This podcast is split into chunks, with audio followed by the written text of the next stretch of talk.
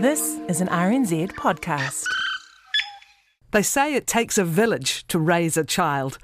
I'm Catherine Ryan, and here we draw on my conversations with experts on 9 to Noon to help you navigate family life. How children learn to speak and the cornerstone role of imitation is our subject, and it's a pleasure to welcome back Wellington speech and language therapist Christian Wright. Good morning. Good morning. So, imitation. Um, I find it when I'm learning or trying to work on pronunciation of te reo or uh, our Pacifica languages, I watch someone's lips hmm to see how they're doing it. Yep. And then often you'll repeat the sound and get them to say it and then repeat the sound. This is how we learn to speak. Yeah, it is. It's essentially it. And it's a great point to make at the beginning because imitation isn't just for infancy, it's across the lifespan. So, that idea that anything new that we learn as humans, we fundamentally go back to this skill of copying people. Um, when we talk about it in infancy, what we're talking about is that stage, that very obvious stage that children go through where they're copying our actions. So, I'm talking about your um, sort of six months onwards, you know, when it starts to become a little bit more apparent that they're following, they're starting to show an interest in what we are doing. And um, by about one, they're starting to really show that they're able to imitate some of the gestures that we're engaging in.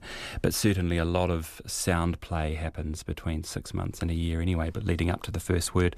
So children, when they're copying, they're copying actions with objects or gestures, body movements, sounds, words. And basically, your ability to imitate supports the development of your social skills, how you sound, the language that you speak, um, your motor ability, so how you move, um, through to your cognition, so how you reason and think, and all these kinds of things.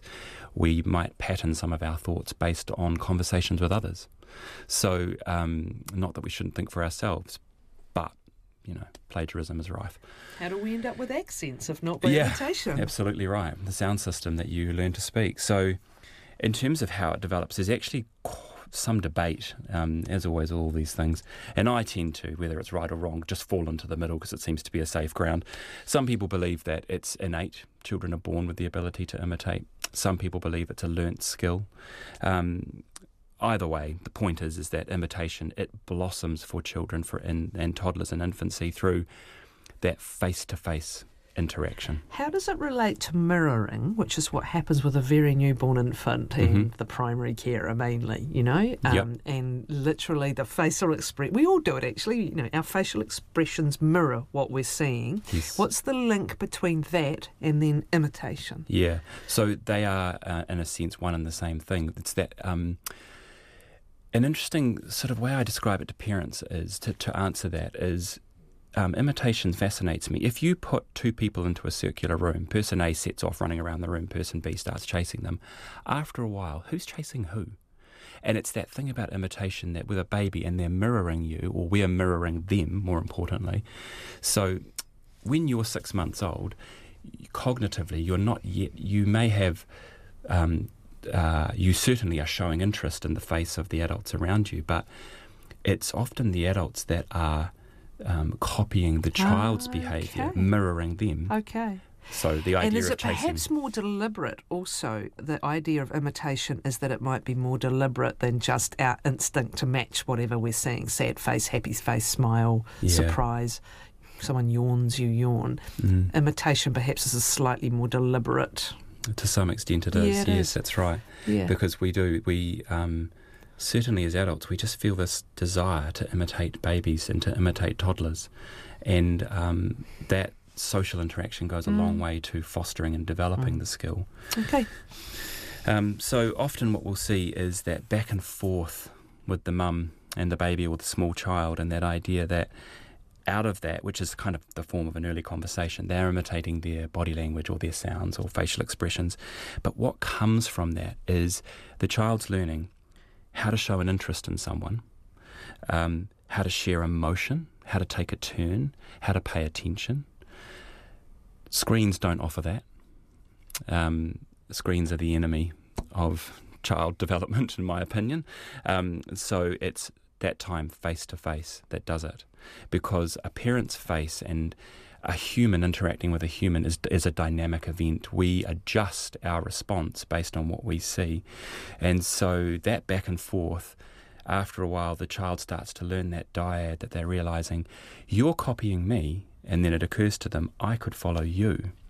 At what age? Um, so, about 10 months, we really start to see that children are showing delight in the fact that people are imitating them they start to really show that. So it's also linked with self awareness and a, yeah, a self concept. Mm.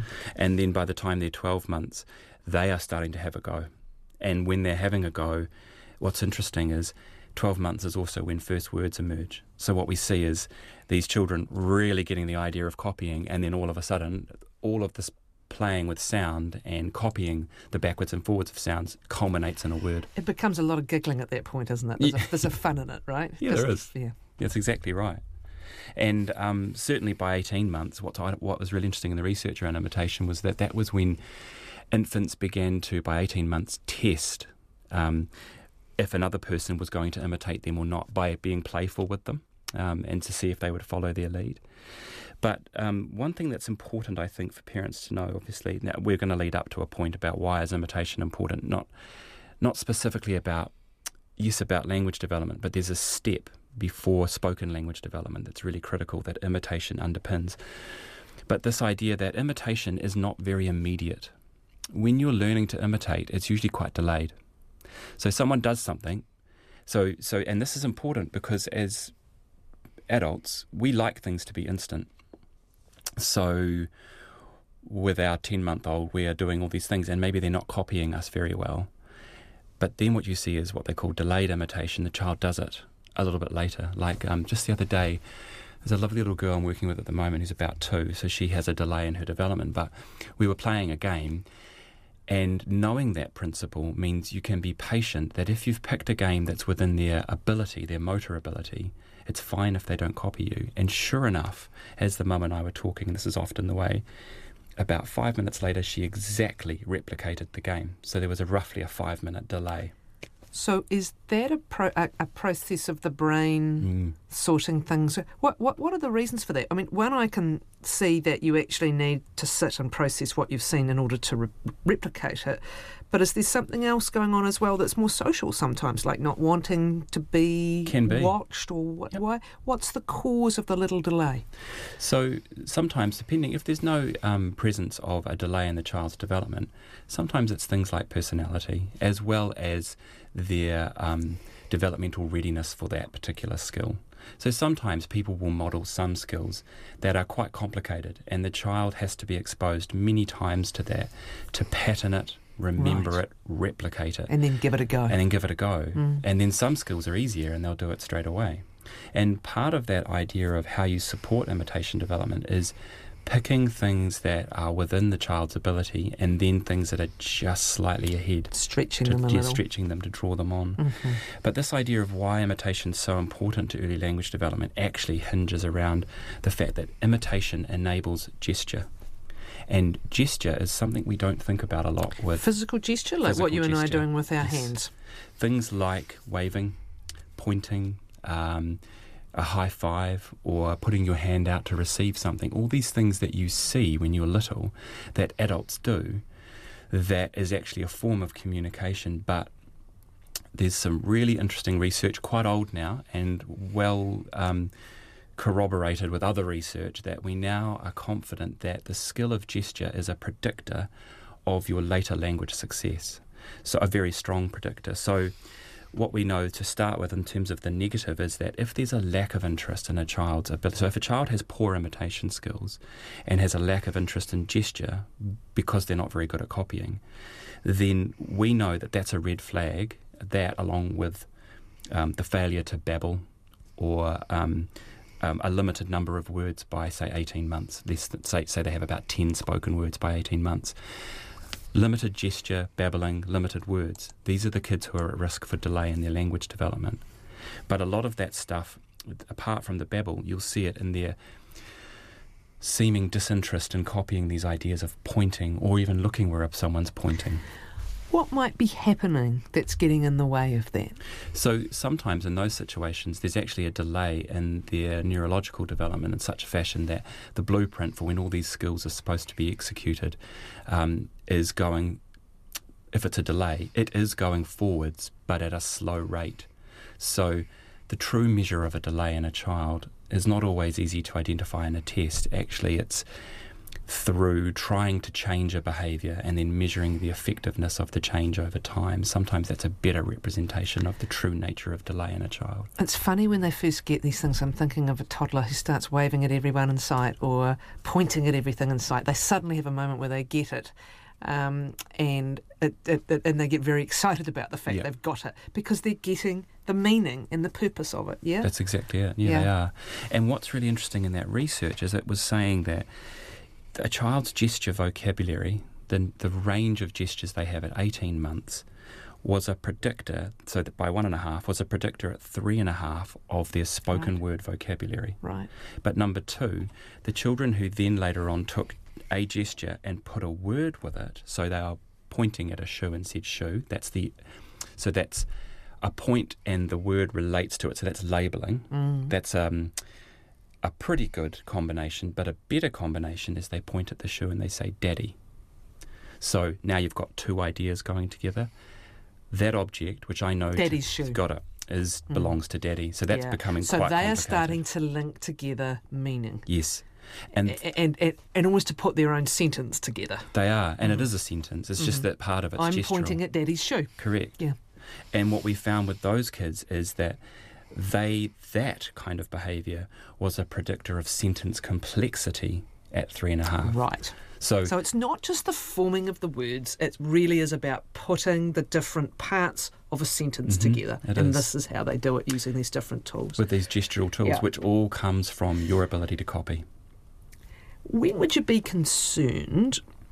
Well, let's do two things. First, what can you do to help foster this and encourage this? Yeah, sure. So there's lots of things. First of all, um, let's say that your child is doing some copying. Let's talk about some gestures that are useful to develop. So gestures like waving. So encouraging that's so easy because we do this all the time socially, and parents it's part of their routine anyway. The the particularly goodbye that's the earlier one that develops because everyone always has a wave for bye. We don't often wave when we say hello or you know that kind of thing. We just say hello uh, and make eye contact. But waving, pointing. So um, usually by about 12 months, children can be successful with a point. So that point usually begins with a hand extended and all your fingers in the direction, but then over the next few months it shapes to an index finger point. Um, clapping, blowing a kiss, uh, putting your finger up to your mouth, shh. So being quiet, um, nodding your head for yes, giving a high five. These are all gestures that are super helpful to language development. So, knowing that there are some children who, because their imitation skills aren't very good, they're not developing these gestures very easily, which leads us to this problem of they are at higher risk for slower language development, which brings us to the point of what should I do? But also, what you're reinforcing is that very active role that interaction with real people has in teaching children these things. Absolutely Not just does. words or colours or whatever, but things like gestures and the shh, quiet. Uh, it's absolutely fundamental, and you're not necessarily going to. Well, you're not going to get it from a screen. Certainly not in real time context. No. Okay, right. so bring us to the point of where you have concerns and what you can do. Yep. So, if by the time your child's 18, uh, is, let's just pick 18 months, and they have about 10 spoken words, they don't appear to be particularly gestural, they're not using a lot of gestures, and you feel like you're doing a lot of the work for them to help them to communicate and to understand, um, then we need to go back and look at how are they going with that skill of imitation. So, let's look at some games. Firstly, play people games with them, games that are not about objects but are about you and your child. So, games like peekaboo. Um, there's a wonderful speech therapist from Texas. Um, her accent takes a bit of getting used to, but the point is, is that she has an amazing um, practice, and she talks a lot about this. She plays a game called Ah Boom. So that idea of you get down eye to eye with the child. Her name is Laura Mize, if you want to look it up, M I Z E, um, and she will raise her hands in the air. And I use this in my own clinic. It works every time. So you're ah as you're raising your hands, then you slap your hands down and say boom. And most kids, firstly, they find it interesting. And number two, raising your hands is a simple gesture. So now we're getting into that dynamic where I'm seeing how your body's moving. So even if I can't say boom or make a sound, at least I can raise my hands. So um, games like Happy and You Know It, a song. So they don't have to sing anything, but if they can get better at clapping their hands, yeah, as part of that game through repetition. So kindies and daycares do this all the time, and that's why they're such wonderful. Um, kindies are such wonderful environments for kids because they get to be a part of a group, and not only is the teacher doing it, all the kids around you are doing it. So you're getting enormous feedback about how to use your body to follow in these kinds of people games. Um, modeling simple body movements. I just get a balloon, blow it up, and then we kick it around the room. I kick it, I wait, you kick it. I use a balloon because balloons move slowly. And it enables you to plan and organize the movement to kick it. Um, things like throwing things, pushing things, um, building a block tower, I push it over. The child sees me do it, and I try to be animated, and to because part of imitation is interest. So, if it's animated and it's exciting, I'm much more likely to sit and watch. And if I watch long enough, I might copy. Um, and then moving on from there into encouraging the imitation of like daily routines, things that you do all the time, like washing dishes, or you maybe sweep the floor, or um, you uh, use soap on your hands and rub your hands together. So that is equally imitation. It's just within a routine, is all, and you're modelling it to the child every time you're doing those kinds of activities to encourage them to follow your lead. So when you're getting to the point that the child's showing you that they can follow some of these motor skills and show an interest in it, then I start thinking about noise as well.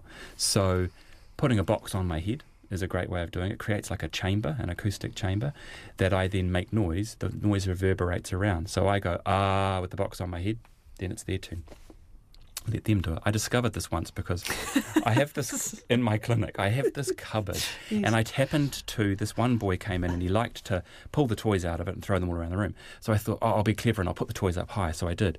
So he opened the cupboard, and he was non-verbal at the time. He went in and he closed the cupboard while I was talking to the mum, and then we heard him starting to make noise, ah, ah, like this.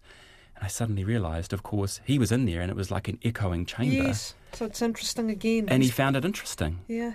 And then I realised, oh, but of course I couldn't get in the cupboard. I'm too big. But, but the point is, is this was a great game that we could replicate with other things. And sure enough, he could start to follow my lead. That when I was making sound, he was making sound. Once a child's making sound, then you're trying to encourage. Could you go up? Ah. Could you come down? Ah. And then eventually, could you start to babble? Ba ba ba.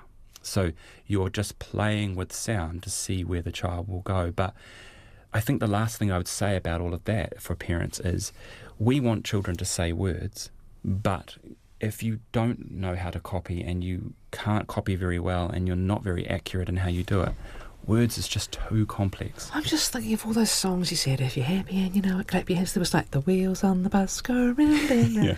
All these things had their purpose, you know. Oh all yeah, these, all these things um, that you know might have driven, driven you spare as a parent, but they are all about learning and practicing and rehearsing these these linkages, really. Absolutely, yeah. they absolutely do.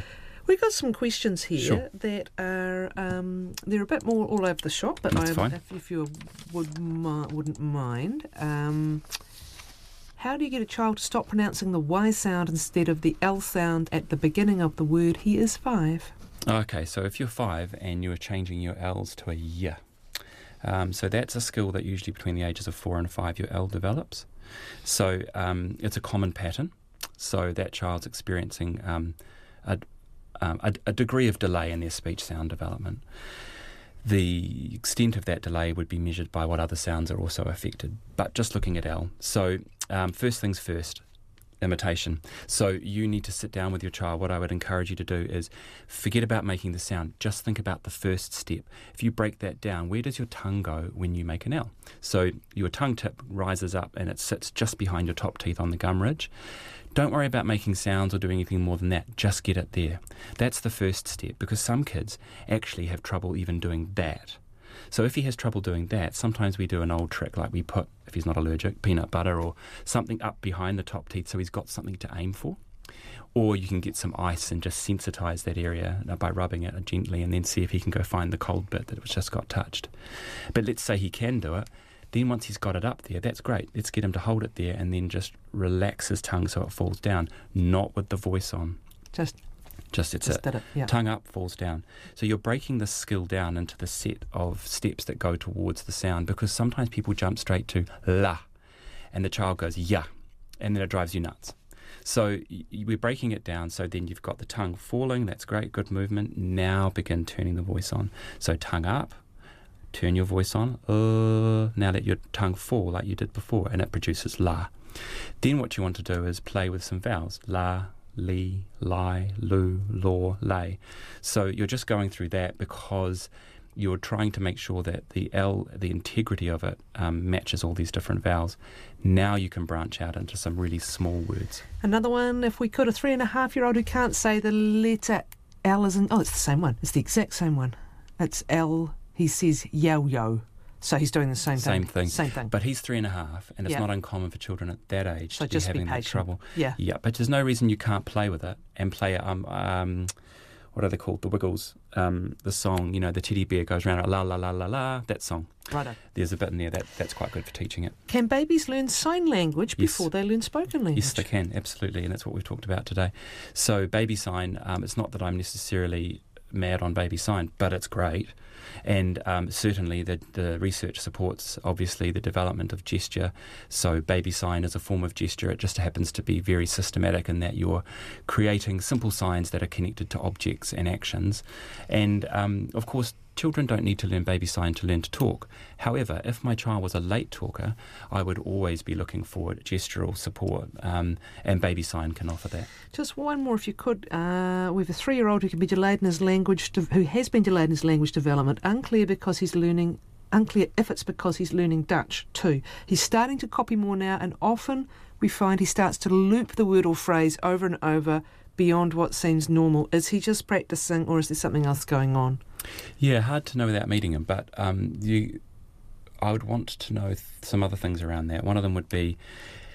Is this um, the length and complexity of this sentence is such that he's planning, so he's looping, looping, looping to get uh, to unravel literally what he's going to say that he then continues on, or is this a phrasal repetition that actually could be part of a stutter? Um, so he's looping on it because he's getting stuck. Right. Can we do stuttering next time? Yeah, sure. There's another question about it as well, which I'll give you to think about. What do you think of the stuttering gene? I had four children, their father stuttered. If I, I had to slowly teach two of my children to non stutter, if I accepted the gene theory, those children would be stuttering today as adults. Can you pause and can we talk about sure. stuttering? What is, again, perhaps developmental and what the other causes may be? Is that cool? Yep, Thank you so much, Christian Wright.